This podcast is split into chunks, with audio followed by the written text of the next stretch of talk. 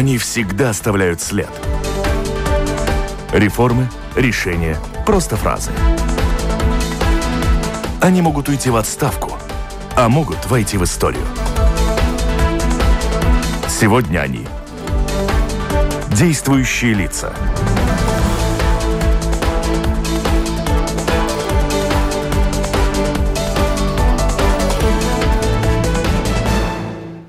Добрый день, здравствуйте. В эфире программа «Действующие лица». Сегодня в ней говорим о ситуации в стране в целом, на которую огромное влияние вот уже как год оказывает распространение заболевания ковид девятнадцать и борьба с этим заболеванием. Причем очень по-разному жители воспринимают сегодня происходящее в стране. И очень в разных ситуациях, увы, оказались сами жители. Об этом сегодня говорим в программе с экс-президентом Латвийской Республики Валдисом Затлерсом. Здравствуйте. Здравствуйте. С которым встречаемся в студии. Вопросы гостю вместе со мной задают также журналисты из газеты «Диена». Атис Розенталс. Атис, вы слышите, все ли в порядке? И на связи были с нами. М? Добрый день. Добрый день. У микрофона автор и ведущая программы, журналист Валентина Артеменко, оператор прямого эфира Лина Рудзане. У нас предстоит еще попытка созвониться еще с одной коллегой. И, но в начале программы я сразу же обращаюсь к гостю. Ну, как вы охарактеризуете вот данную ситуацию на сегодняшний день? То, что мы оказались в хвосте по вакцинации, есть ли э, большая проблема и вина в этом предыдущего министра здоровья? Как вообще оцениваете меры, принимаемые и министрами здоровья, и предыдущим, и нынешним господином Павлюцем, и правительством в целом? Ну, во-первых, я хочу сказать, что надо смотреть на сегодняшний день. Не искать там виновных или там причин, почему сегодня все это так, как это есть, да. Надо весь фокус внимания направить на то, что мы будем делать сегодня и завтра. Потому что непредсказуемость стала, может быть, немножко меньше, то есть вакцин больше да, доступны. Но, но факт тот, что мышление людей год назад и отношение к ковиду, и это самое отношение к ковиду и, и, и мышление людей полгода назад, и сегодня это три разные вещи. Сама пандемия развивается, и люди ей приспосабливаются. Это основной инстинкт, чтобы выжить. И, конечно, стараются это все делать и правительство. Но я еще раз всем, к удивлению, могу сказать, что она работает отдаленно. Ну а вот эта смена, смена министров такая резкая, неожиданная, с определенной критикой в адрес предыдущего, которого, на которого мы, в общем-то, возлагали большие надежды, и много доброго было сделано. Я думаю, что смена, смена министров, это, это было нормально. Очевидно, один министр устал. Это, ну, это вы такие круглые фразы нам говорите. Извините, да, устают все. Устают все. Ну, и, она и... не говорила, что она устала и хочет уйти. Но она говорила, говорила, говорила. Она не говорила, что она хочет уйти, но потом она сказала, что она очень-очень устала. Потому что это было нелегко. Я думаю, что единственной ошибкой, которая была, то, что не взяли оптимальный, то есть максимальный количество вакцин. Количество вакцин. Само вот это распределение в этой корзины вакцин никто не мог сказать, которая будет первая на рынке, как будет с поставками, да, не говоря о эффективности или там так. Насчет эффективности я хочу сказать, это мы сможем измерить через пару лет. Но вы, через вот два-три года. Вы вакцинированы, у вас какая вакцина? AstraZeneca. Не забоялись? Нет, ни, ни один момент, ни даже, ну, э, ну, как сказать, все вакцины, они одинаковые, они действуют по одинаковым принципам. Производство немножко да, отличается, да, там, транспортировка отличается. А как оцениваете то, что такой скепсис относительно этой вакцины все же? Вы, вы понимаете, да, не надо забыть одну вещь, что те компании, которые производят вакцину, понимают, что вакцина будет покупаться глобально и несколько лет вперед. То есть идет уже борьба Секундочку. за рынок. Извините, учитывая, что у нас такой заложен технический компонент, я хочу спросить, на связи ли с нами Кристина Худенко из интернет-портала? Да, да, я на да? связи. А то мне кажется, что какие-то mm-hmm. сигналы идут занятости. Какой-то сигнал. А, а ты с нами? Да, я, я слышу. Что ж там за сигнал какой-то идет? Хорошо, будем надеяться, что, что это не очень помешает нашему разговору. Простите, пожалуйста, пришлось перебить гостя. Нет, а как вы оцениваете то, что так много скепсиса, так много пишут, м- многие люди отказываются от этой астры, что ее тут перепроверяли в Евросоюзе? Это порождение ну, чего? Просто боязнь нового? Я вам скажу так. Есть большой спрос научно, научно обоснованных фактов. Если есть спрос, ученые создают эти факты ну, в большом количестве и не, не, не всегда в хорошем качестве. Вы помните, была перв, первая такая ну, новость. AstraZeneca нельзя людям Пожилого. старше шестидесяти пяти. Да. Ну, не то, что нельзя, но а, ш, не а, очень... а, а Саша уже пошло. Нельзя э, людям или женщинам моложе пятидесяти пяти. То есть они друг о друге производители рассказывают? Я думаю, что, конечно, они следят друг за другом. Не только вот и те институции, которые проверяют вакцины, но и самые большие компании. И мы смотрим то, что вакцина стала уже политикой. Там и Китай всем предлагает, и Индия всем предлагает, и Россия всем предлагает. На самом деле вот эти поставки, они не такие обширные. Да? То есть восемьдесят процентов из всех вакцин производится в Евросоюзе. Ну, а вот то, что «Спутник пять» пока сегодня недоступен в Евросоюзе, как вы считаете, это недостаток этой вакцины как таковой медицинский или политический? Во-первых, мое личное мнение. Да, я думаю, что вакцина «Спутник», она такая же эффективная вакцина, как все остальные. Где проблема, которую надо, которую вопросом надо задать уже с, с, самим производителям эти, этих вакцин? Почему, если она была в России регистрирована в августе, а просьба о регистрации в Евросоюзе пришла только, по-моему, в феврале. А как вы думаете, почему? Или марте. Не знаю. Почему они так решили? Им, им ясно было, что э, в Европе основная масса государств не будет покупать ни одну вакцину без контроля да, э, центральной э, организации, которая проверяет вакцины. Это процедура, это чисто юридическая процедура, но это и гарантии, что они... безопасны и эффективны. Угу. Коллеги, дополните вопрос. Ну, я, я хотел бы спросить, вот все-таки люди смотрят и слышат новости, одно государство как бы э, медлит или, или прекращает вакцинацию, другое. Вот как, как вы посоветовали бы, э, на что людям смотреть? Э, потому что, например, у меня вчера был разговор, женщина говорит, ну, я доверяю Германии. Германия приостановила. Э, вот, вот на что смотреть людям, чтобы они не боялись этого? Какой стране доверить больше? Свою жизнь, судьбу? Да, ну, ну, ну, ну как, какими, какие объективные эти данные учесть людям? Э, принимать решения? Понятно, понятно. Это все понятно. Угу. Во-первых, чтобы быть спокойным, надо следить за, за СМИ нашего государства. Во-первых. Да?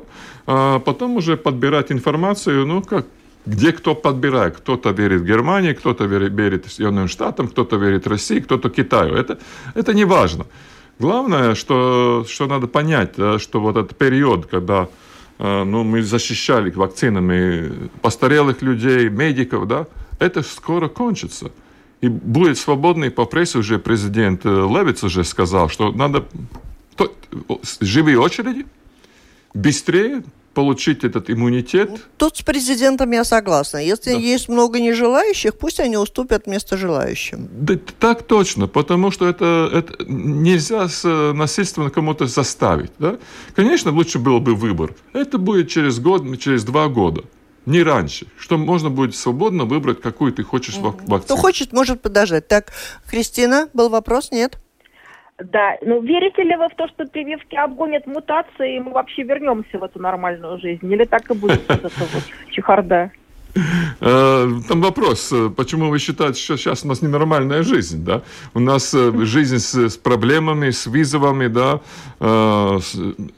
с этого неопределенности есть свои риски, да, это также люди как оценивают свои риски, но в принципе посмотреть на то же самое насчет AstraZeneca, да, если по существу, да, то все женщины, которые принимают противозаточные средства в таблетках, да, они, боль, они, они рискованы.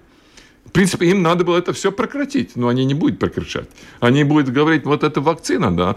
То есть, ну, вы понимаете, мы живем в веке информации, информация будет всякая, разная, и, и правдивая, и проверенная, и ложная, и непроверенная. Так что, ну, к этому надо привыкать. А что касается мер, которые принимает наше правительство, достаточно противоречивы, неоднозначно, порой непоследовательны, и что очень... недоброжелательно, можно сказать, воспринимаются жителями. Как вы оцениваете эти меры? Ну, в принципе, я лично сторонник, что все меры обоснованы на принципах и, и, и порядка, эпидемиологического порядка в конкретном заведении. А не то, что есть какие-то списки, этому разрешают, этому не разрешают, и получается, что всегда кого-то забивает, кого-то лоббирует. Ну, так как вы оцениваете, как действует наш у нас так... Но... Порой не умела, потом, порой мне кажется, что из страха там что-то сделать, чтобы потом не пришлось Ну, отвечать. Это не только у нас. Вы посмотрите, опять я вернусь с AstraZeneca. Почему Нидерланды там вдруг перестановили? У них были выборы на той неделе. Почему Германия это делала? Правящая партия потеряла места в двух федеральных землях. Почему Франция? Потому что, вы понимаете, надо понять, что эта вакцинация очень политический, очень политизированный и политический процесс. А должны ли эти правила ужесточения, ограничения все-таки хоть как-то соотноситься с той э, жизнеспособностью, деятельностью экономики? Понятно, что те, кто работали в гостиницах официально, они сегодня получают определенные пособия и в уст не дуют. Ну, некоторые работники, да. Но есть сферы, где люди остались и без этих пособий. Есть сферы, которые ничего не производят, но могли производить. И тогда мы оглядываем Оглядываемся на другие страны и говорим, а вот там не запретили, они работают, производят. Денег-то у нас хватит на такую ну, жизнь? Я думаю, закрыть. Что тут можно точку на «и» поставить очень быстро. В Эстонии все было вот лучше, чем у нас. А чем это кончилось, мы видим сегодня. То есть вот так смотреть на другие страны и как выборочно взять что-то. Вот у них так, лучше, чем у нас. В принципе, ну, если так, очень-очень объективно, то вот эти все запреты не столько жестокие у нас. А вот на экономику как это влияет? Остань... Ну, экономик... Не останемся мы без штанов, что называется, в результате? Ну, не останемся. Если посмотреть на большие цифры, есть там изменения, но есть отрасли, которые идут с большой прибылью. Если посмотреть на среднюю зарплату, она выросла. То есть мы сами... Экспорт вырос. То есть мы сами удивляемся, почему у нас так плохо, но некоторая часть населения. Хорошо. Вот этот вопрос, что будет, когда уже это все нормализируется? Будет ли так, как это было? Не будет. Не будет. Большое изменение будет система образования. Большие изменения будут. Это возможность. Я не думаю, что, как вы сказали, но экономически мы тут погибнем. Нет. Я спрашиваю, что... я не говорю, но иногда создается впечатление, да. Денег тратим много, зарабатываем ли? Все те деньги, которые э, жители Латвии вывозили из Латвии, тратили на к- к- курорты, на концерты. А как бы на... с удовольствием еще раз это сделали? Э, да, это другое дело. Но эти все деньги остались здесь. Они тратят, тратят... Коллеги, вопросы? Я хотел бы Я хотел бы спросить ваше отношение к тому, как поддерживает или не поддерживает правительство медиков. Вы же все-таки медик. Что надо бы сделать правительству больше, чтобы поддержать медиков в этой ситуации? А, хороший вопрос. Если посмотреть на медиков, да, то они остались миссионерами. То, то есть они работают больше, они работают до износа. Они просто делают, потому что они знают, что так нужно. Если все так делали, как медики, да, у нас вообще проблем не было. И они все и, и проболели, и про вакцинацию, они все вакцинированы. Э, насчет как поддерживать. Вы слышали, что медики ныли? Там сказали, ой-ой-ой, как у нас там, мы больше не будем. Ну, тяжело им, тяжело. А, им тяжело, но они это говорят, да, нам тяжело, нам помощь бы нужна была. Сегодня слышала, что, в принципе, принято решение повышенную зарплату, вот нынешнюю, немножко сохранить и дать эту возможность. Я думаю, что эти изменения не только в зарплате, но и всей структуре здравоохранения, так же, как я уже упомянул, образование, они будут. Потому что вот этот ковид разнес по всем швам старую систему, и есть возможность это делать намного лучше. И вот этот момент, день после ковида, это самый э, ответственный день, потому что медики все напряжены, они расслабятся, вот тогда им будет депрессия. А если, разнес... если государство в тот момент не поможет э, и деньгами, и, и, и, и решениями, и действиями, тогда будет плохо. А не разнес COVID всю систему оказания помощи людям с другими заболеваниями? Э, будем так, частично. Но люди стали меньше посещать врача, меньше находиться в больнице. То есть люди приспособились. Люди будут приспосабливаться даже глупым решениям правительства. Это нормально, потому что есть инстинкт выживания. Инстинкт выживания. Факт тот, что вот вся статистика покажет, опять через год, мы не знаем. Пока мы это не знаем. Но факт тот, что, вы помните, был этот... такое заявление министра. пятьсот пациентов в больнице с ковидом – это наш предел. А дошли до тысячи двухсот. А до пятисот еще не, не снизили. Mm-hmm. Да? То есть, то есть сама система, где основная мощь этой системы – это люди, медики, реальные медики. Она сработала. Люди сработали, не система. Коллеги? На ваш взгляд, вот насколько действительно система технически тоже была готова к этому и вот сейчас продолжает как-то у- улучшаться? Потому что вот недавно Путин рассказал о смерти друга в Латвии, разругал наш уровень медицины, сказал, что в главном инфекционном центре нет аппарата эм эр тэ. Я узнавала, что действительно в нашем центре инфектологии нет даже аппарата эм эр тэ. Хотя как-то вот справляются, вот как вы это можете прокомментировать? Ну, со всем уважением, Владимир Владимирович не медик. И надо спросить, когда ему умер его друг и где. Уточнить, тогда будет более ясно. Вопрос есть такой. В этом инфекционном центре нужен ли эм эр тэ? Потому что это общая больница Гайлезерс. И там больные, которым, если нужен эм эр тэ, могут его получить в любой момент. А как умело используется... Смотрите, ну, хотят вы, повторять. Вы понимаете, вот ну, опять, какое время это он сказал. То есть все-таки мы говорим еще и о политике. Мы немножко в эту сторону развернемся. Вот сейчас, вскоре после небольшой паузы.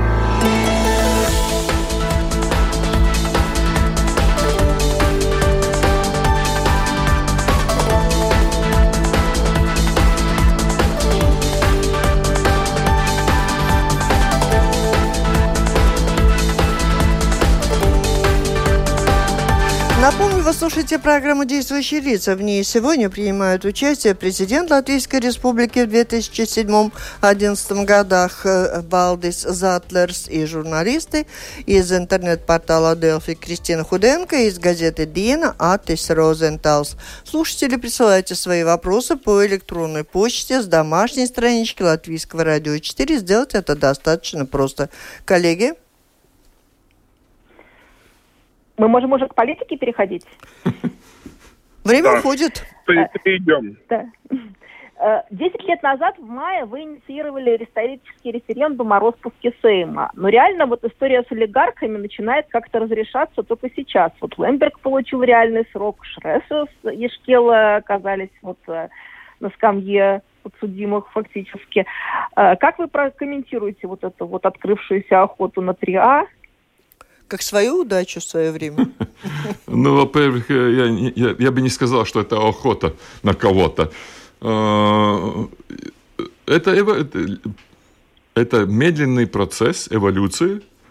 Это заняло десять лет, может быть, больше, чем мы хотели. Но факт то, что вот этот период олигархов в нашей стране, он, именно этих олигархов, да, он заканчивается. Он реально заканчивается. Ну, ждать надо было десять лет. Многие хотели, что это было как революция, всех сразу и, и в один день. Но так не бывает, так нельзя делать. Надо делать все-таки так, как в правовом государстве, хоть и я, я не одобряю кого-то судить десять лет, это ненормально. Надо думать, как это в будущем, чтобы этого не было. А ты? Вы сами в свое время образовали партию, которая, ну, не продержалась очень долго. Сейчас мы слышим, что, например, Вячеслав Домбровский, который был в вашей партии, э, хочет образовать новую партию. Э, другие люди объявляют, что будет делать новые партии на следующие выборы в Сейм. Вот как вы бы э, сказали, есть ли смысл сейчас делать новые партии и что надо учесть тем людям, которые их организуют? Какие ошибки нельзя допустить им? Ну, первый вопрос – это то, надо ли дать возможность людям создавать новые партии? Ответ короткий – да, надо. Потому что люди объединяются с какими-то целями, это нормальное демократическое общество, это нет вопросов. Да? Как они везут, это другой вопрос. Да? Если вы спрашиваете насчет реформ партии, ну, создавать партии просто на, на основе протеста, то есть, ну, что все протестанты, э, начиная с коммунистов и кончая... Э, э, этих консерваторов и либералов, да, в одной партии это невозможно. Партия потом разрушается. И как мы видим на, на примере партии Каменша, то же самое. Собрать всех, которые против, против, просто протестуют, ну, разными взглядами и разными целями, да, это, ну, это кончается то, что эта партия разрушается. А создавать? Пожалуйста, создавайте. Дока, дока, докажите, что ваше мнение лучше, чем те, которые сейчас у власти, что вы будете делать лучше. Докажите людям, люди будут голосовать. Так что это нормальный демократический процесс. Ошибки, каждый будет свои ошибки ну, делать. А все-таки из собственного опыта политического, что называется, можете дать рекомендацию, что делать, что учесть, чтобы партия, которая создается, была бы дееспособна некоторое время, может быть, долгое время. Наверное, Вячеслав Домбровский, может быть, не единственный и не последний, кто создает новую партию. Какая партия? Конечно. Какие политические силы и политики нужны Латвии сегодня? Вопрос очень старый. Обычно классика требует правых, левых и центра. Вот это деление довольно... довольно это деление... Это, ну, трудно определить, кто у нас правый, кто у нас левый, да, кто у нас по центру. Ну, да? вот из, из, из, из этого все хотят в центре. Из этого все хотят в центре. Центр очень трудно, потому что тебе надо учесть интересы и правых избирателей, и левых избирателей. Да? Да, так что создавать центрическую партию трудно, намного труднее. При, при, при той ситуации, когда у вас уже есть сильные левые или правые партии, к сожалению, правые у нас есть, но левые, ну, такие немножко псевдо, да, центр согласия, это псевдо-левая партия, да, вот эти прогрессивы. Это кажется, что будет левая партия, но если не перегнут палку и не станут, там, например, крайне левыми, да, очень трудно сказать, потому что общество меняется. И все вот эти политики... А, а мощи, тенденции, перспективы национальных сил, национального объединения? У них стабильный электорат, они... Ну, они, они как раз с согласием шли, противостоя друг другу, и у них от этого черпали силы. А как теперь согласие ослабло? Ну, вот интересно будет через год.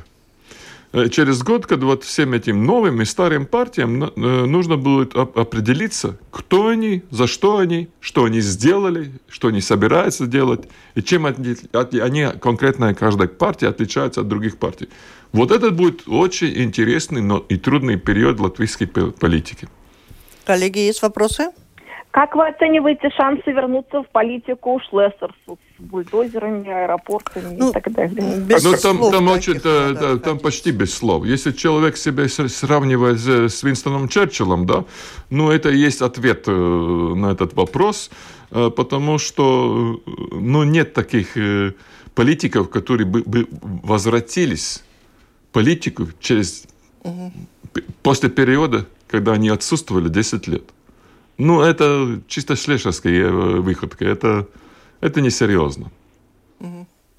А ты... Но есть ли какие-то политические силы, которые есть уже сегодня, например, там партия Гобзема, которая очень противостоит? Вот как вы думаете, ну, нет ли какой-то угрозы все-таки нашей демократии, что у нас так много разъединяющих партии, что мы, у нас будут проблемы с следующим вообще сделать правительство, потому что общество очень поляризовано.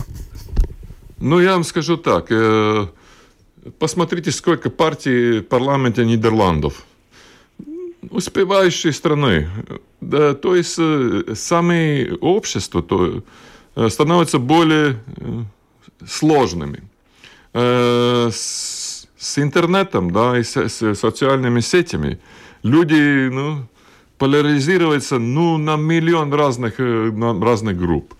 И их, у них есть возможность объединяться, рассказывать о своих целях и там, идеях. Да. Не будет больше таких правительств, где у вас будет одна или две партии. И, как ни странно, я всегда вспоминаю, что тогда, когда латвийское правительство состояло из двух партий, только из двух партий, с пятьдесят пять голосам, голосами Сайми, она свалилась через семь месяцев. Партии разрушаются изнутри.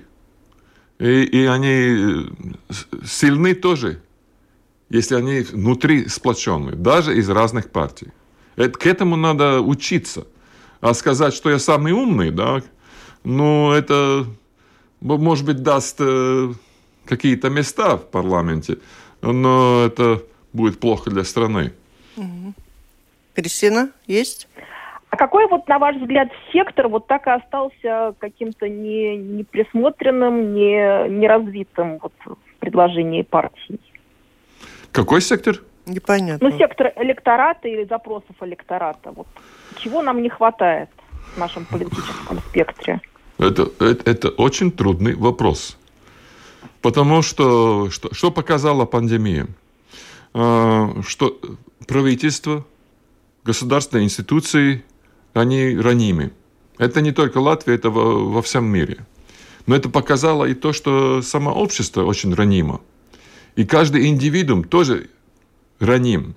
Все это вот недовольство, нервозность или там разговоры о психических там, болезнях, да, это значит, что мы довольно слабенькие. Довольно слабенькие как индивидуумы, слабенькие как общество.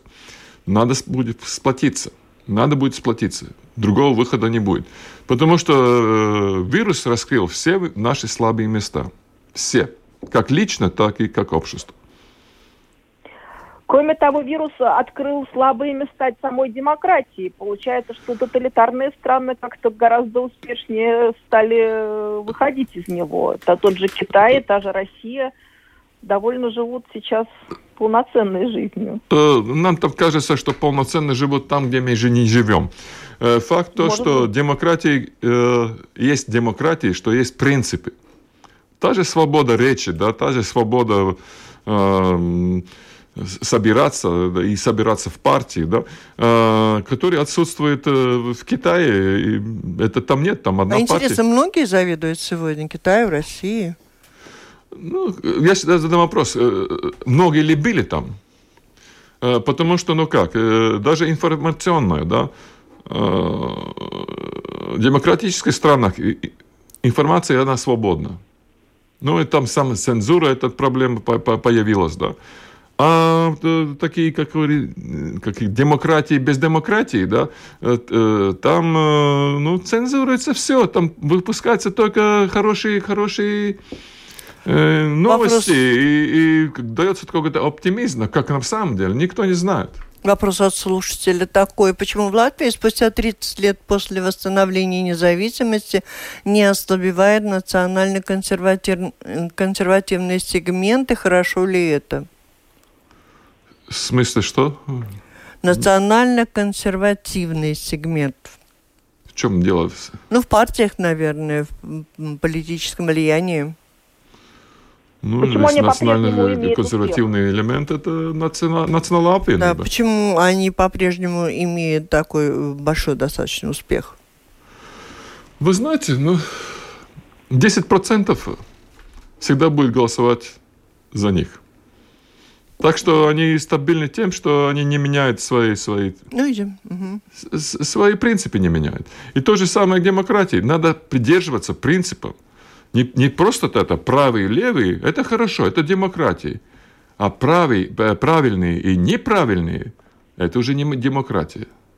И не надо бояться, кто-то, кто-то думает по-другому. Тогда это, от этого страдает демократия. А, и ты... посмотрите, mm-hmm. я вам скажу да, один да. такой момент, который я заметил. В демократических странах, ну, включая Францию, желтые жакеты, и Америку, там, поход на Капитолий, протестанты очень агрессивные, протестирующие.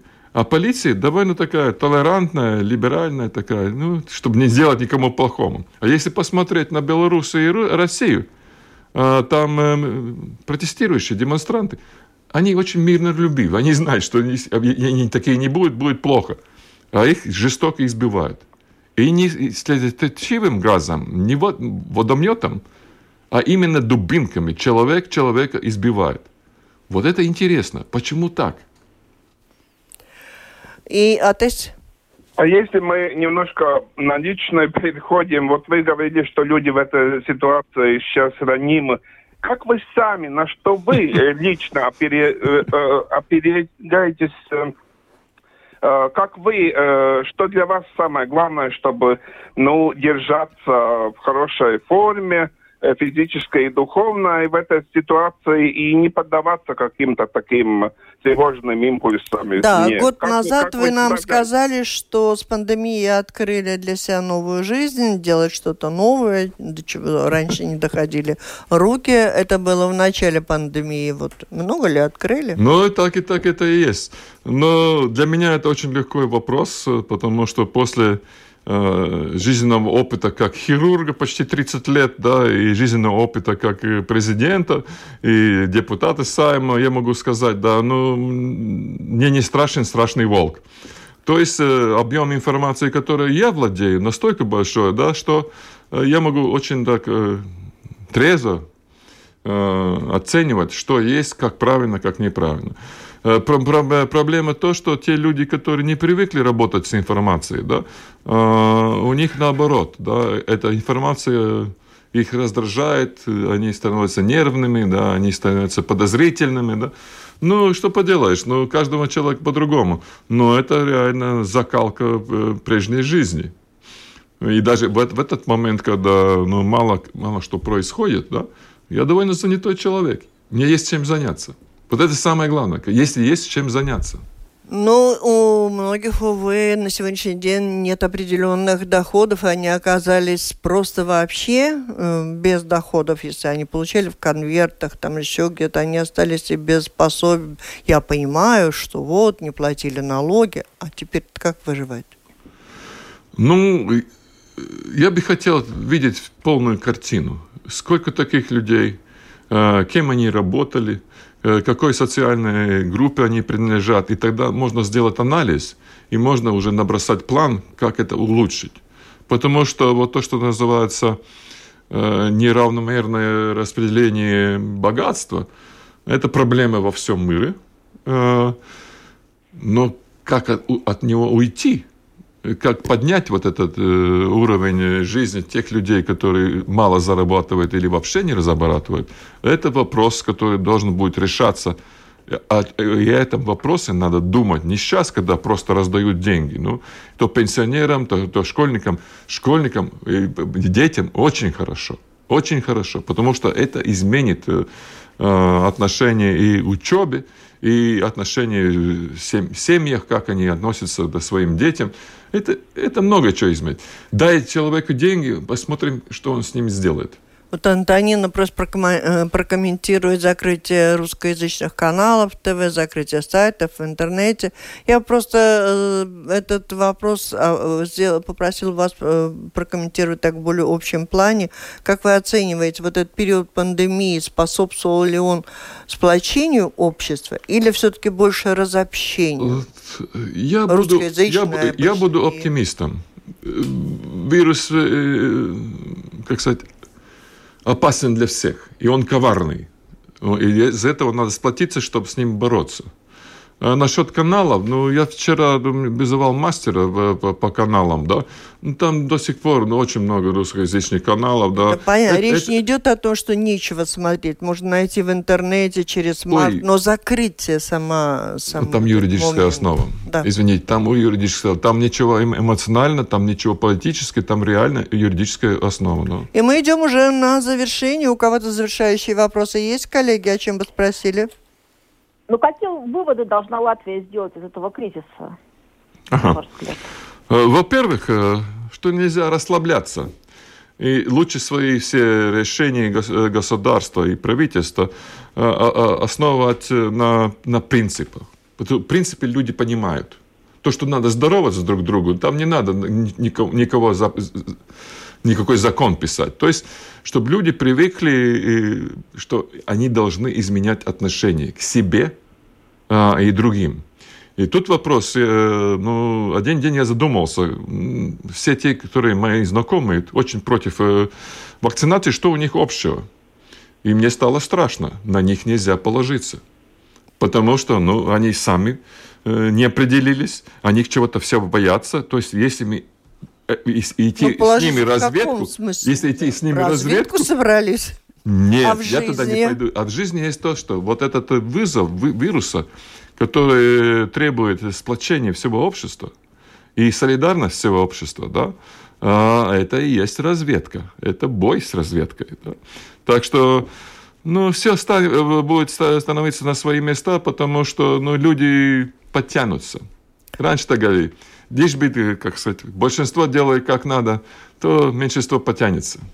А ты есть на завершение? Нет, нет, сейчас уже практически ответил на, на то же, что я хотел спросить. Угу. Ну все, завершая, наверное, то, что никто не забыл о том, что огромная часть христианского мира в ближайшие выходные встречает Светлую Пасху. О праздниках, о добром, о том, что спасет этот мир и Латвию. Иисус воскрес. Воистину воскрес. Спасибо, на этом завершаем. Желаем всем, как всегда, теперь здоровья и успешной вакцинации. Это была программа «Действующие лица». В ней приняли участие экс-президент Латвии Валдис Затлерс и журналисты Атис Розенталс из газеты «Диена» и Кристина Худенко из портала «Делфи». Программу провела Валентина Артеменко, Латвийское радио четыре, оператор прямого эфира Лина Рудзане.